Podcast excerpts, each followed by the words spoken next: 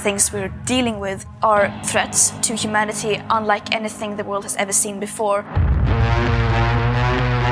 We can bequeath our children a greener planet and a more prosperous future. That's what climate change is about. It is literally, not figuratively, a clear and present danger.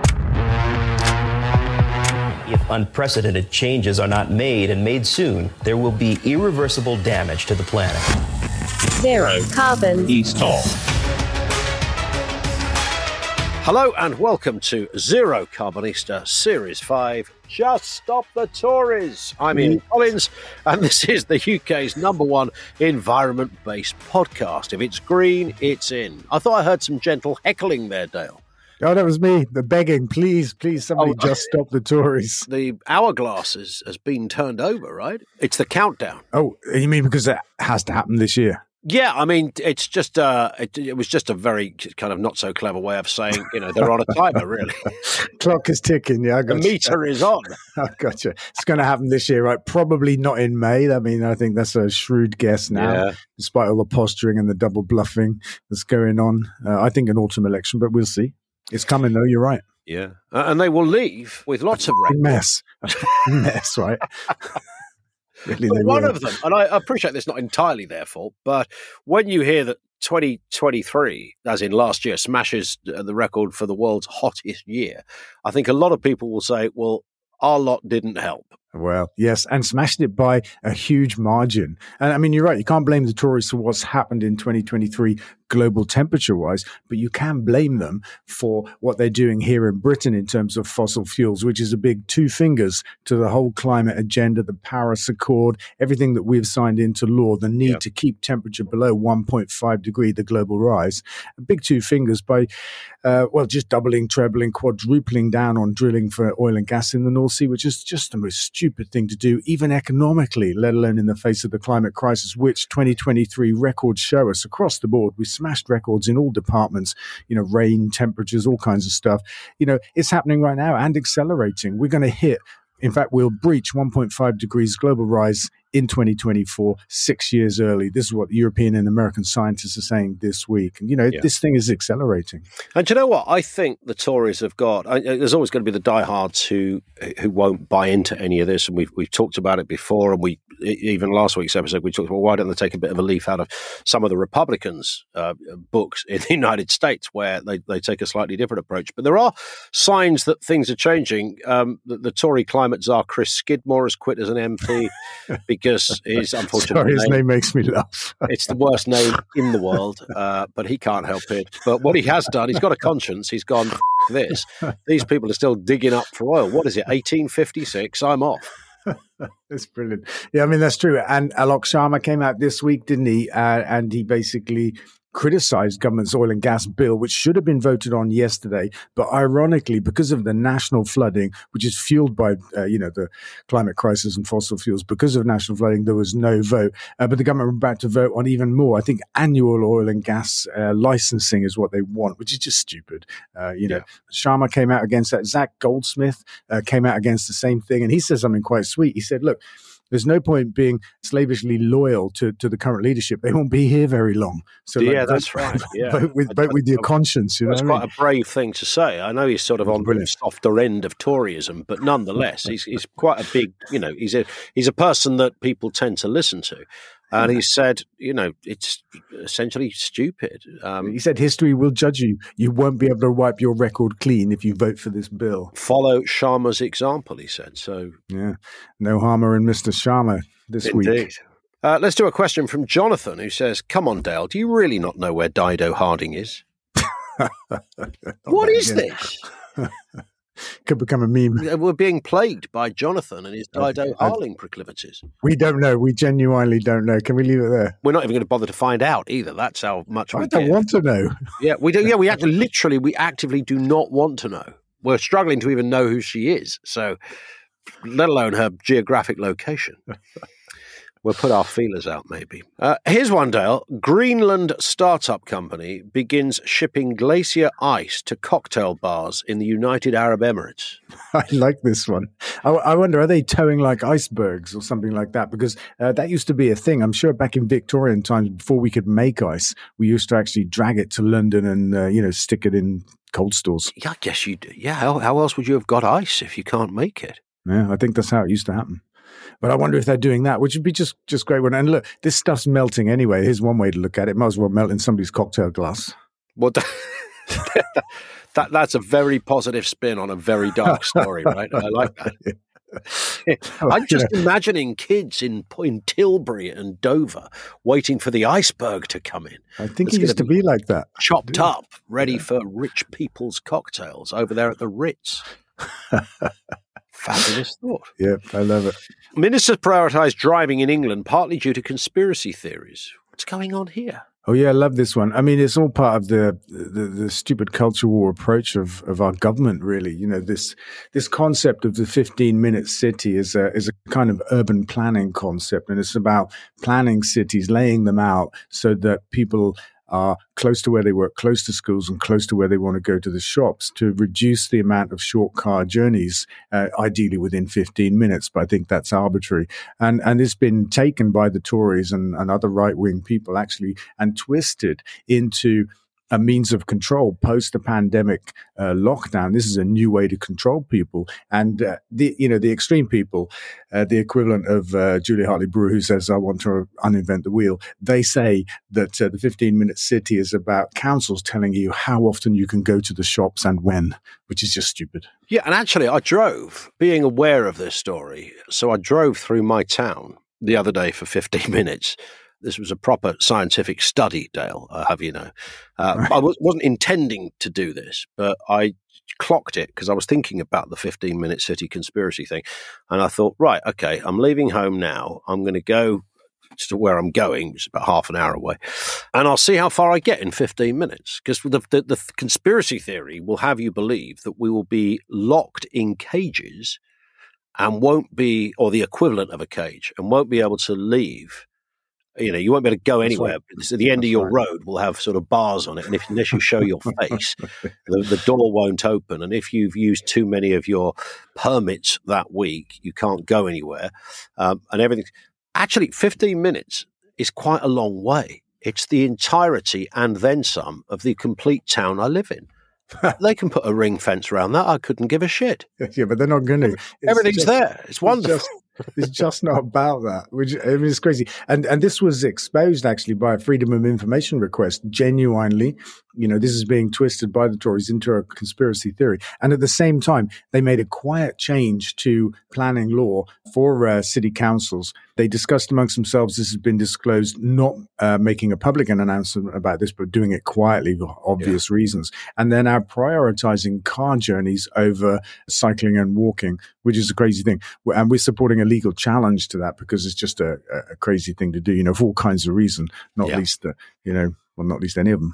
Well, yeah, particularly the bullshit ones. Uh, That's um, like it's about clean air, it's about exercise, it's about cleaner, uh, nicer cities. You know, there's nothing wrong with actually driving less. The other thing that's strange about it, just where people contradict themselves in these kind of arguments, is you know how often have people hankered for the old days, you know, when you you had a butcher's on your doorstep, you had a, you know, the, the, local cobbler down the road, you had everything. You know, now you've got to go somewhere, you've got to go to one of those big retail parks. You know, we we lost sense of community.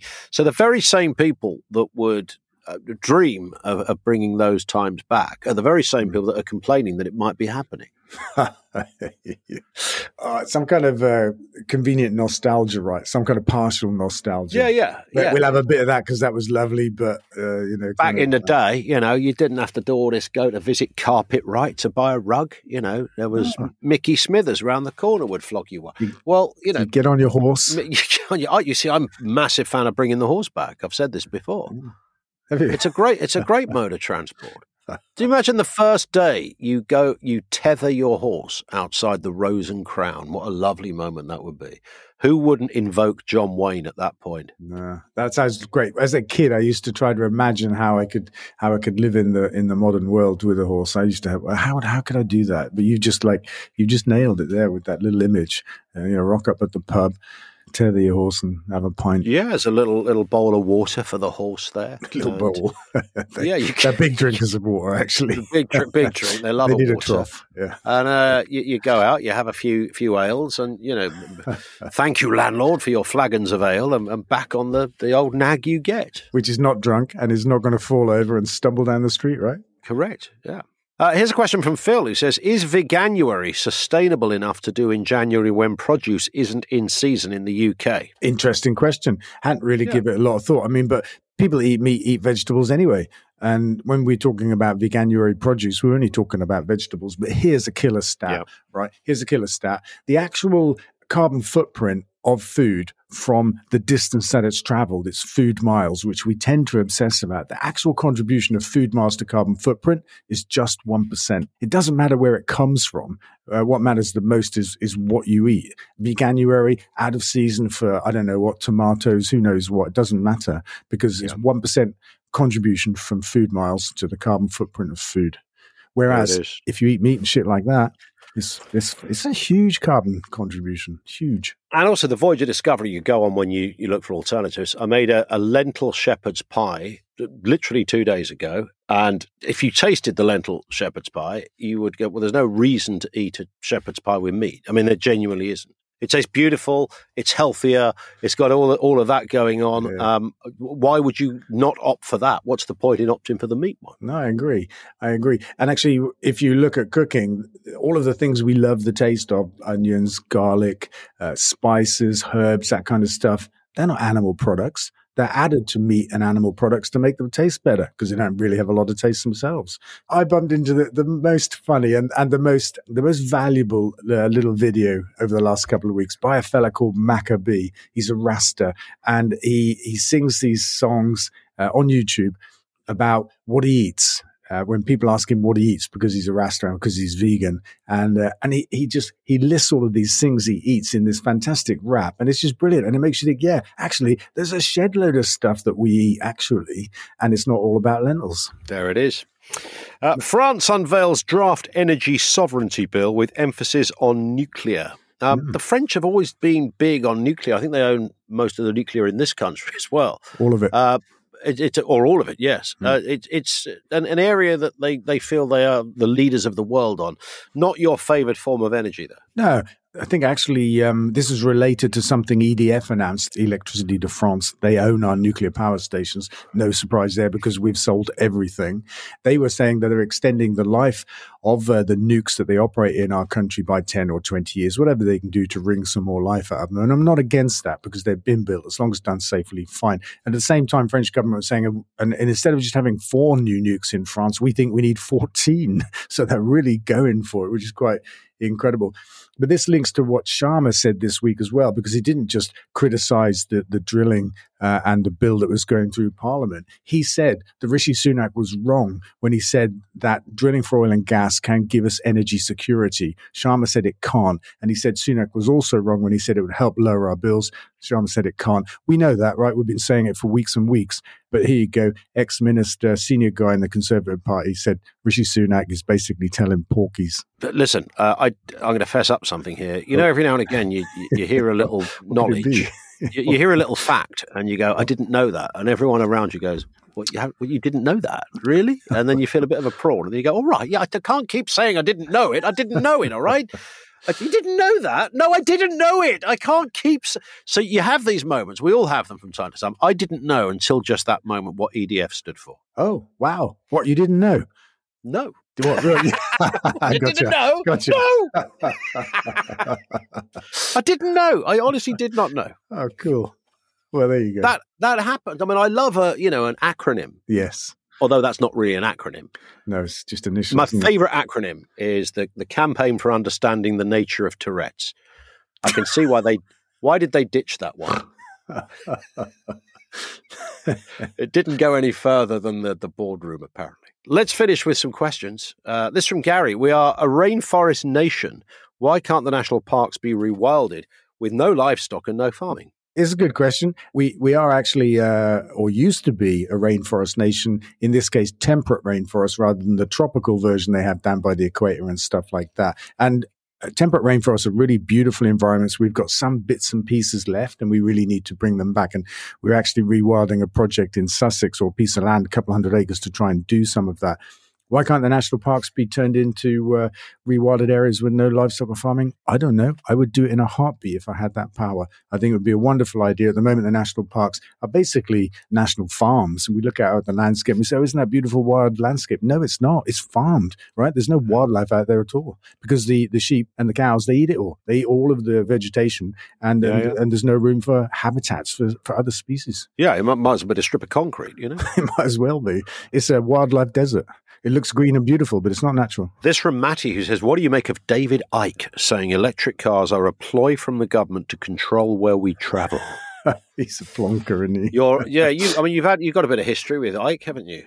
Not so much. I just want to say. I mean, I barely bumped into him. Only was wasn't there media. a moment when he picked up on something you said on social yeah, media? Yeah, yeah, and just showed how stupid he is actually, and how disconnected from the facts he is. That's that's what I took from it. So, I mean, listen, David Icke, enough said. Yes, he believes that, that, there's an alien race that feeds on the low vibration of human beings. So the more kind of mental health and negativity that is around at that end of the vibration scale, the low stuff, uh, where we are morose. And if we're in a state of moroseness, that's what they feed off. The alien people feed off that vibration. That conveniently explains why they're doing such a bad job of running the world. It's intentional. Orson Welles has got a lot to answer for. Final one from Stacey says How can the UK call itself a democracy if its government erodes human rights, particularly the right to protest, strike, and freely associate without fear of imprisonment? Well, I think it can't actually. And if we have this stupid first past the post system where with 40% of the vote you can get an 80 seat majority in the House of Commons, I mean, that's barely democratic, is it? So listen, yeah. I'm with you, Stacey. All of this stuff is wrong. And we've got a lot to put right, actually. But I'm full of hope that this year we'll get the chance to start that process. We'll have the election, we'll boot the Tories out, and we'll get started with a very different approach from a Labour government. There it is. Dale, we'll speak in a week. I can't wait. That is it for this episode. Don't forget to follow this podcast so that you get each new episode automatically. Importantly, follow Dale on social media, twitter.com slash Dale Vince, or is that x.com now slash Dale Vince? Mm-hmm. At Facebook as well, and of course on TikTok, TikTok too. too.